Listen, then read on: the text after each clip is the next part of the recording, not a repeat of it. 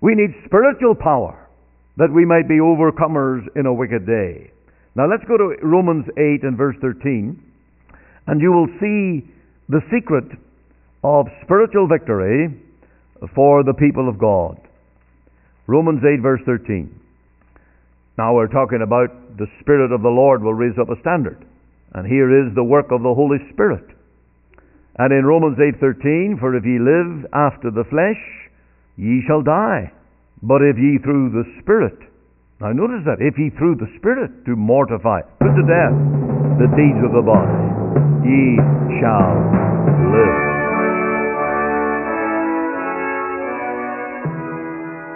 Welcome to Let the Bible Speak. This is Ian Goligher, and it is a joy to bring to you the message of God's precious Word today. In Isaiah 59, verse 19, we have these great words So shall they fear the name of the Lord from the west, and his glory from the rising of the sun.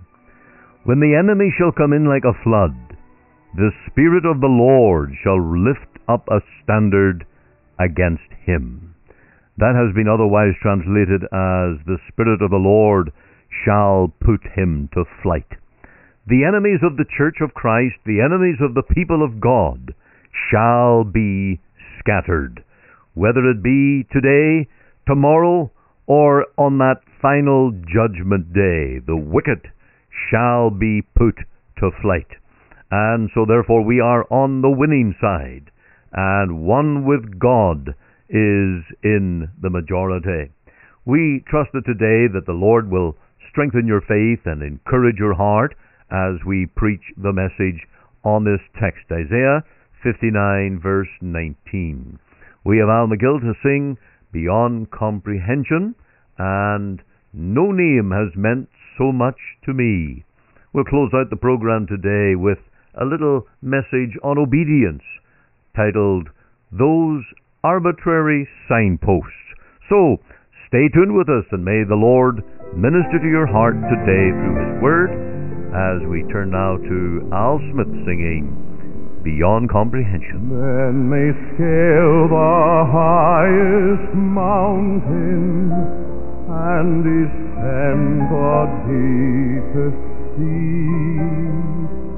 But no one could ever measure God's great love at Calvary.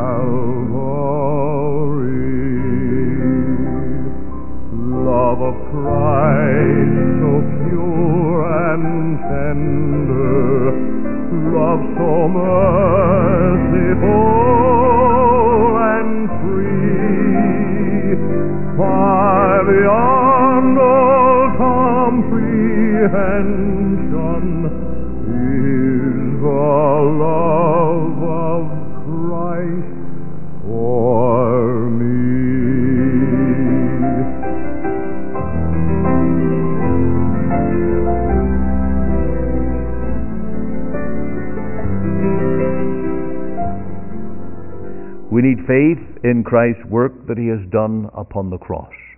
Looking unto Jesus, the author and finisher of our faith, who for the joy that was set before him endured the cross. Now, never lose sight of the cross. It is the tonic for our faith. It is the focus of our trusting. And of course, it is our boast. As a sacrifice, when the Lord Jesus suffered on that cross, he conquered. He was the victor. Now, Isaiah, writing here in Isaiah 59, was promising to Israel, to God's people, and of course, God by His Spirit was moving Isaiah to promise or write these things. This Redeemer is our Lord Jesus. And He is come. This promise has been fulfilled. This prophecy has been realized in the incarnation, the life, the death of the Lord Jesus. And we who now live on this end of the scale, 2,000 years after the cross, must keep our eyes focused, fixed on the Lord Jesus. Why was he there on that cross? For us. To conquer sin. To reconcile us to God, to offer an atonement that would bring us into fellowship with God. That's our confidence. And that never changes. That will never cease. Now we need faith also for Christ's joy in the salvation of the church. Now I sort of feel that I'm preaching Hebrews 12 more than I'm preaching Isaiah 59. But I'm seeking to wed these two portions together to, to get our eyes on the Redeemer. And it says of us, of the Lord, that for the joy that was set before him, the Lord Jesus went to the cross with joy because he knew the outcome that he would redeem as the Redeemer. He would purchase his people, he would buy them by his blood, and he would bring salvation to multitudes of souls. Now, we're living, of course, to, to enjoy the, the, the fulfillment of all of that. And around the world, uh, the Lord has his people, the Lord is gathering in his church. And we need our faith in the joy that the Lord will gather in his people, his church. We also need faith in Christ's triumph, that he's now at the right hand of the Father. Because we can say this, this promise that was given to Israel is realized in the birth of Jesus, in the life of our Lord, in the death of our Lord at the cross, in his resurrection, but now his ascension. He is now given a name that is above all names at the right hand of God. And that becomes the very focus of our faith. And when it says that our Lord Jesus is seated at the right hand of God, his work is done. And he is now entered into his own victory. And so here we are on earth. We can preach this gospel.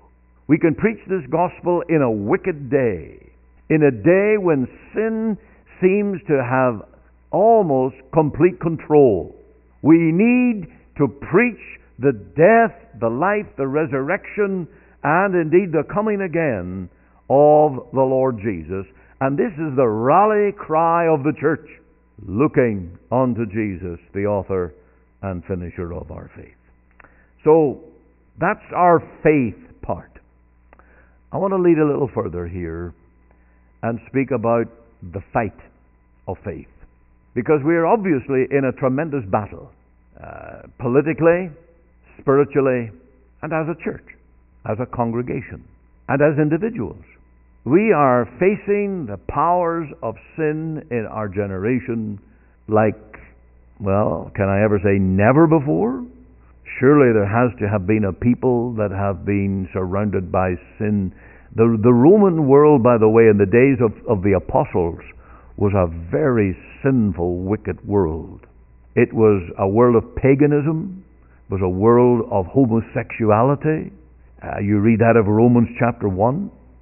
And uh, it's, we cannot say that the world has never faced sin like this before. But in our day, in our memory, in our recent history in a Western world that has known the influence of the gospel, it seems the trajectory is downward and we're greatly troubled by it. So we're in a fight. And trouble often comes in double doses. And one thing after another, and the church is under attack. So I want to just say a few things here about the fight that we are in. We have got to look, take this standard, who is Christ the Redeemer, to fight against the enemy of error. There's two errors that I want to mention here today. The first one is humanism. The error of humanism, which is that notion that the chief end of man is man. It's all about man. It's all about autonomy ourselves, my agenda, what I want to do, what pleases me. And that's the generation we're living in now. And we have to fight that false notion. The gospel, the Bible tells us, As our catechism tells us, man's chief end is to glorify God and to enjoy Him. And that's where our focus must be. The autonomy of man is humanism that is destroying the nation around us. Now, the other problem that we're facing as a church is not humanism, but it is the problem of easy believism, where you have a Christianity where you just say, I love Jesus, and you do anything you wish. And there are even people who think that they can have the lifestyle that is deviant and still profess faith in Christ and call themselves a Christian. That is the real core of the battle that we face as a church. We have had to define in documents what we understand by marriage. It is the union of one man with one woman. We have to contend for this. We don't have to go out and tell the world they're going to hell. We don't have to go out and beat people over the head with a two before, but we do have to speak the truth. And we do have to stand for the Word of God. And here we are to get back to the law of God, to God's morality, to God's standard. And we must fight against error outside the church and if it should come into the church.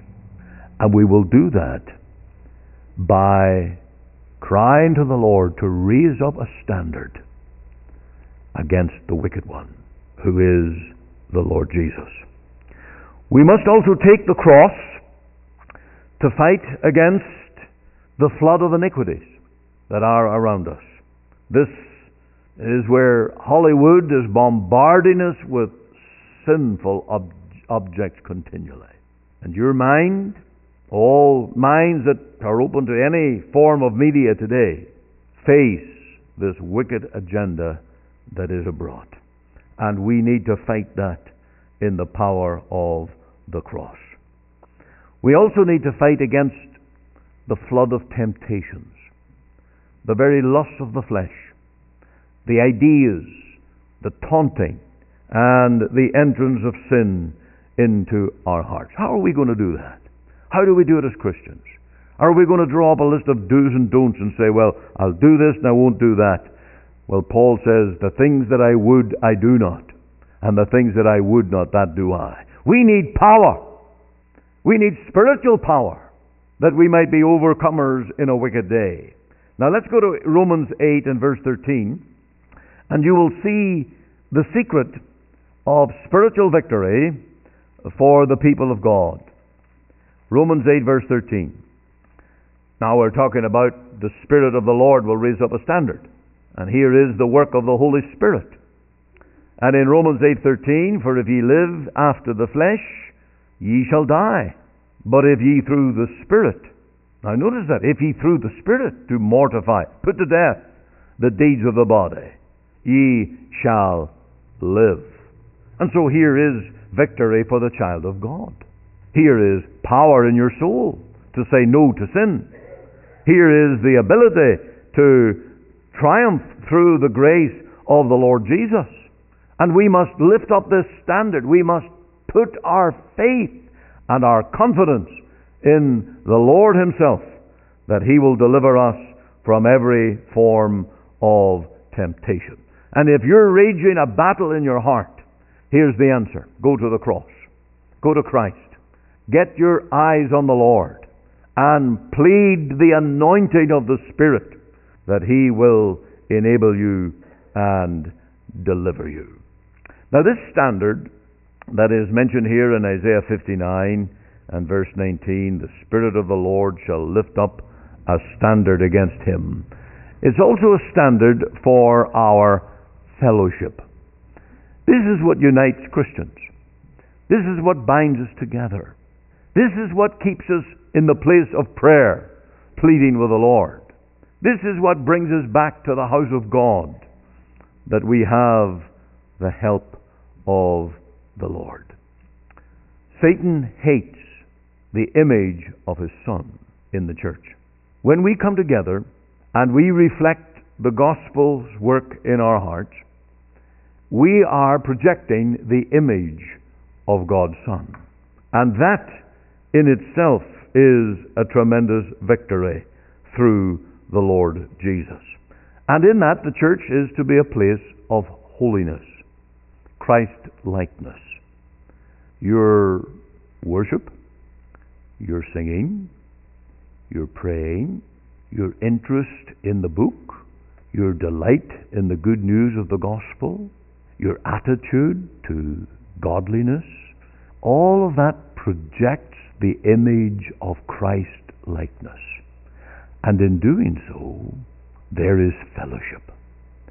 Now, if we keep our eyes on the Lord, and if you are growing in Christ likeness, that brings fellowship, unity, oneness of mind and heart, so that we can worship together. We can pray together. What a wonderful thing to come together in prayer and hear God's people praying through the gospel, through the Lord Jesus, the very things that resonate with our own hearts. They are the desire of our own hearts. And that's what builds the fellowship of God's people. And of course, when we pray, we express our love for Christ. We tell the Lord we love Him. And what a blessing to hear God's people just express that in prayer and to thank the Lord for His love to our own souls. We, of course, want to be a part of His cause. We want to be standard bearers, holding up that banner, uh, just as the standard bearer of the army. And when an arrow or a bullet goes through the standard bearer and he falls, someone comes along to hold it up. You are called to be a standard bearer in the Lord's church. And yes, you're putting yourself on the front line. And yes, you will be a target for the enemy. But you will be holding up the banner of the cross. And I bid you to, to do that. Do not lag behind. Do not be the straggler at the end of the infantry marching. And we know that in the case of Israel, that's where the attack came from so often. The enemy came and, and attacked the, the stragglers behind. And often in the church, that's what happens too. The Christian that's following afar off, the one that's not in prayer, the one who's not engaged in serving the Lord, they find themselves the very victim and the, under the assault of the wicked one. My final thought on this whole text today is the standard for our future. When we come to die, we're going to need a Savior. We're going to need a Redeemer. We're going to be trusting in the man of Calvary and in the one who died in our place. There's a story of the old miser that when he came to die, that he got into bed and he got all the bags of gold and he, he put them all around him. And he thought that in his dying hours that those bags of gold would bring some form of comfort. We know they can't. We know that that is just the carnal reasoning of man. And when we come to leave this world and enter into eternity, there is one whom we must look unto and know his grace, and that is our Lord Jesus. We can't then trust in the church, because all the church can do is point you to Jesus. That's all the church can do, point you to Jesus. You come full circle back to looking unto Jesus. You can't trust in baptism. And although we believe in baptism, it's the right thing to be obedient unto the Lord and to identify with Him. But baptism doesn't save. Communion doesn't save. It is your own personal confidence, trust in the Lord as your Savior. Concerning the future, we're going to stand at a judgment bar the Bema seat. We're going to give account. We're going to give an answer for the hope that lies within us. And on that hour, you're going to need a standard. You're going to need an advocate. And there is a Redeemer, the Lord Jesus Himself, who will be the answer to God's people. And then throughout all eternity, as we go into eternal life in heaven, we're going to need the righteousness of the Lord Jesus. He's our advocate. He's our Redeemer. And we will put our confidence and our trust in Him alone. Is that what you're doing today? I bid you to trust in this standard. The Spirit of the Lord shall lift up a standard against him.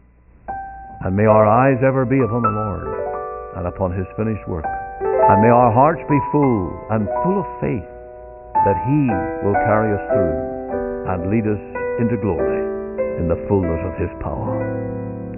Amen. If I were an artist with heaven born skill, a picture I'd paint for thee. A picture of Christ on that far away hill, on the cross of Calvary. The crown of thorns, the agony, the side that was pierced for you and for me. And I'd place it where all of the world might see how he suffered for sinful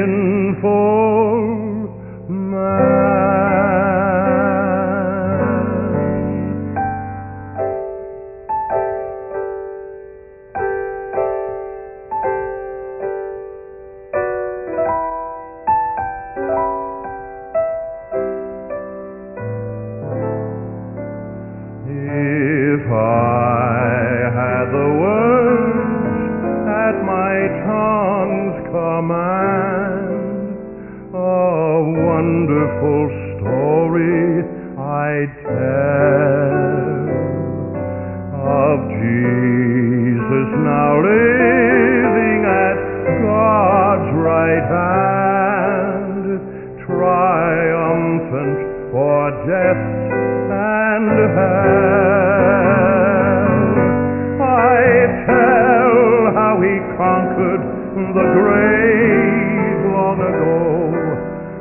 He rose all victorious for sin and its woe. Oh, this wonderful story I want all to know that Jesus, my Savior,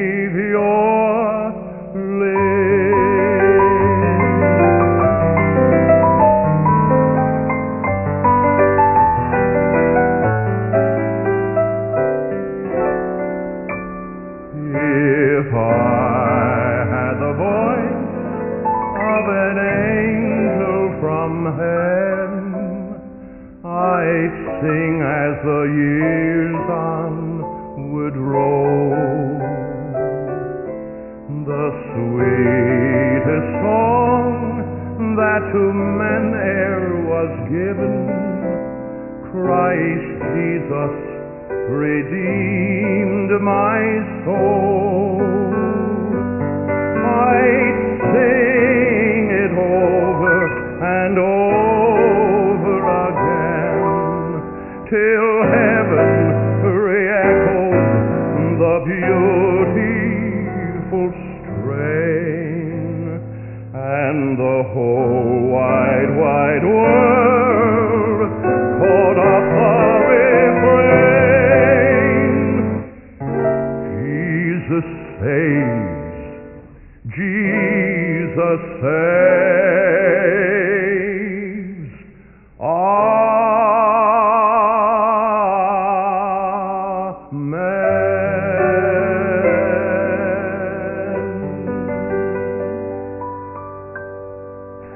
Listening to Let the Bible Speak. I'm glad that you've been able to join with us for the message today.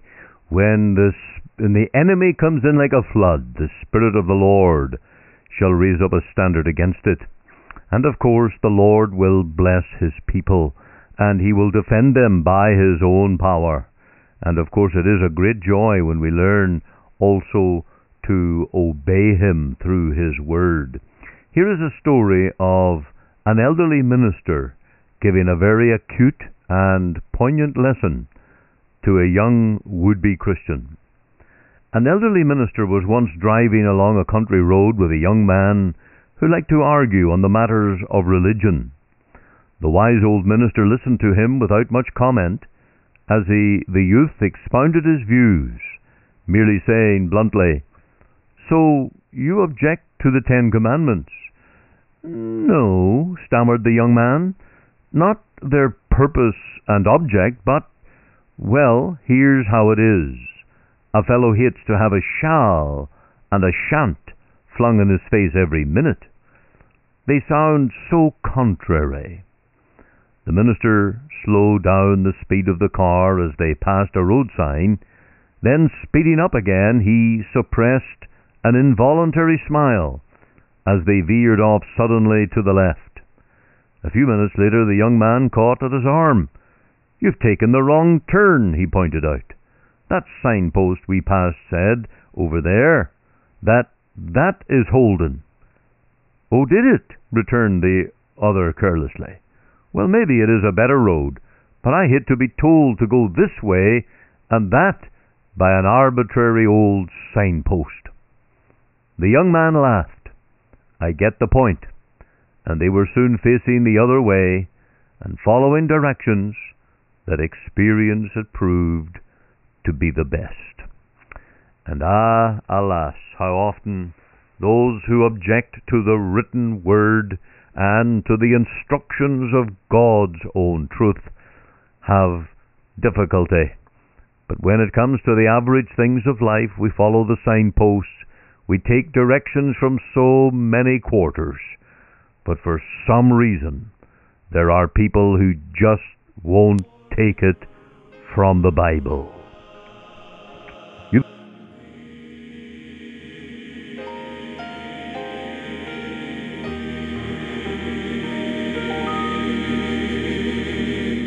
Are listening to Let the Bible Speak, the radio broadcast of the Free Presbyterian Church in Canada. This is Pastor Ian Goligher. If you missed part of today's program or would like to hear it again, you can find it archived by program date on our website. Just go to www.ltbs.ca,